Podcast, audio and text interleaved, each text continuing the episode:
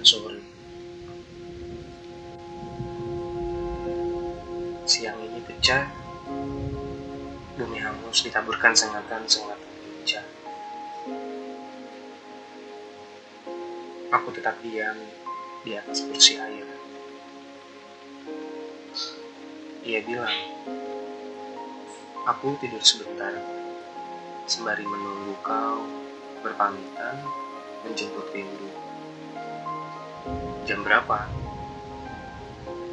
Bilang saja kalau sudah memuncak.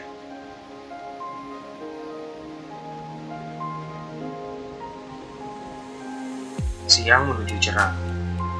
Aku masih diam, seraya terombang ambing, membumbung ingatan semu tentang dirimu. Tak ada lagi yang aku katakan padanya saat bertemu, kecuali mata dan senyum yang bergabung. Rindu juga ikut bergabung.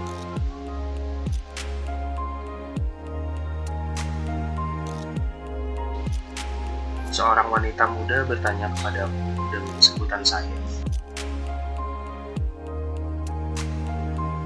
Kamu sudah makan siang, sayang?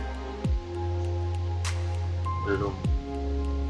Nanti saja di atas jam 6 sore, di rumah yang lengkap dengan meja makan, dalam matamu yang mengenyangkan.